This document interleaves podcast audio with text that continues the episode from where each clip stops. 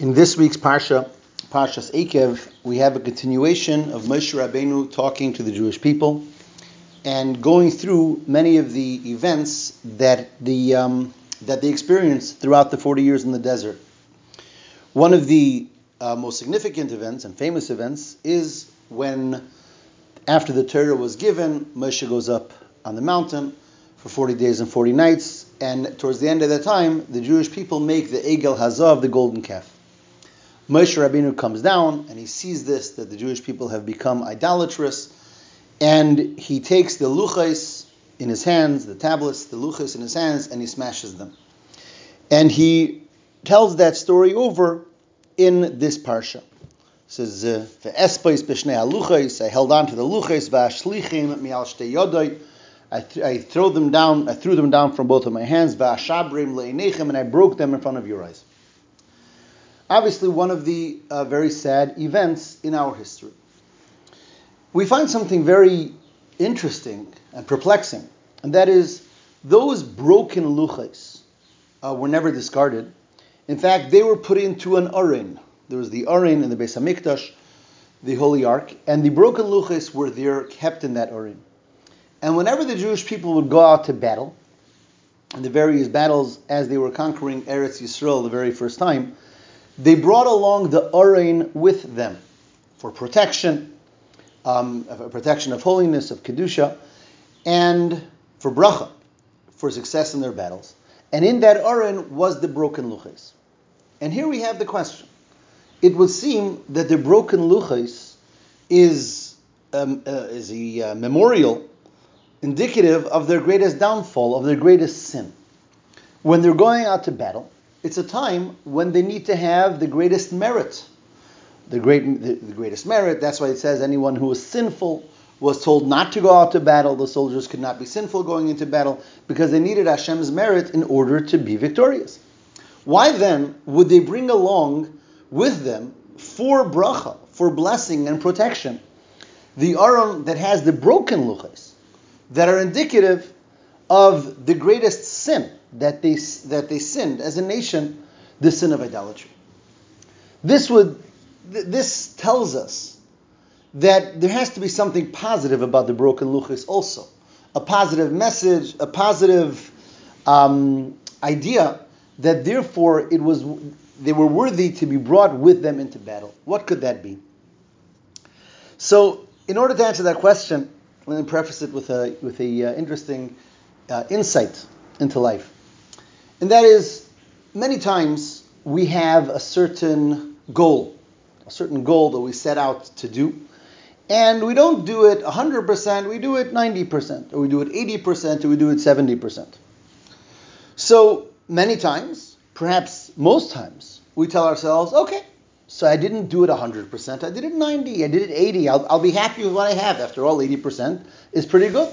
You know, if you if one uh, needs to be tested in school for whatever, and the, and you get an eighty or ninety or seventy-five, I got a passing grade.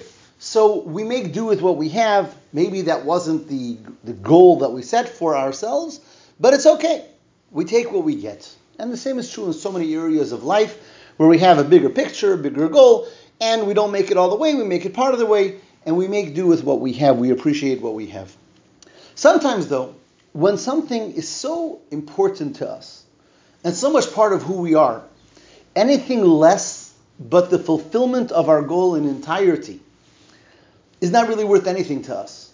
We'd rather start all over again because this must be done right. If someone is an artist in any area, a real artist, and they create something that's not quite what they envisioned. It's, but it's ninety percent, it's ninety-five percent. The real artist will rip it up and start all over again.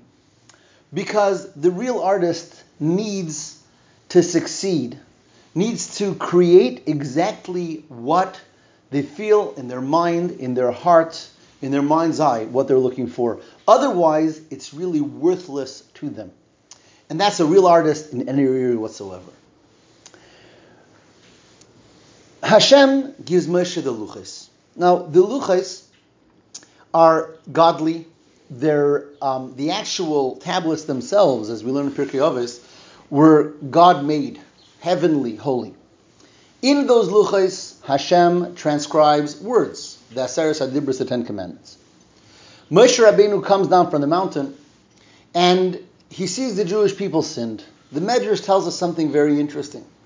He sees them sin. At that moment, he looks up and he sees that the words from the luchais are departing them.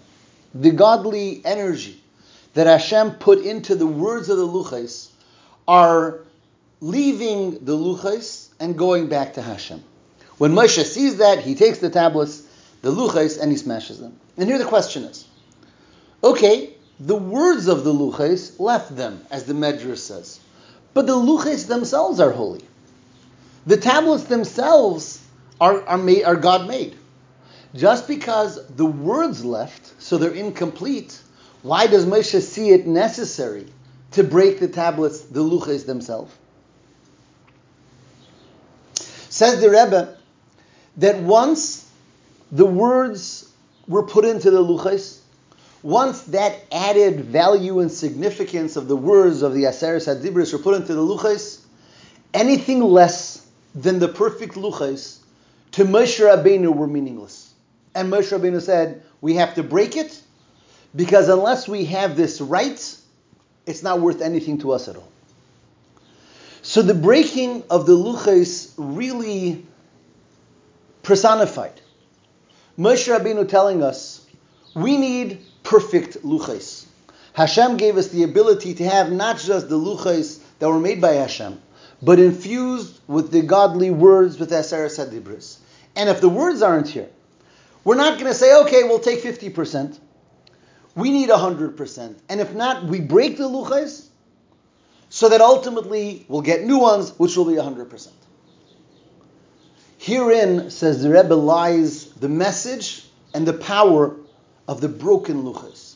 The broken luchais indicate that a yid is given, that we are given by Hashem the ability to have the Shleimos HaKedusha, the highest level of holiness, as expressed by the fullness of the luchais with the Aseres Hadibros, with all of the godly energy. If some of it is missing, it's not just incomplete, it's worthless, because we have to have the whole Kedusha, the whole holiness that we are given the ability to have. And that's why we took the luchais into war with us. Going into war, when the Jewish people had to conquer Eretz Yisrael, was much more than just a physical conquest. It was bringing Kedusha to every part of the land.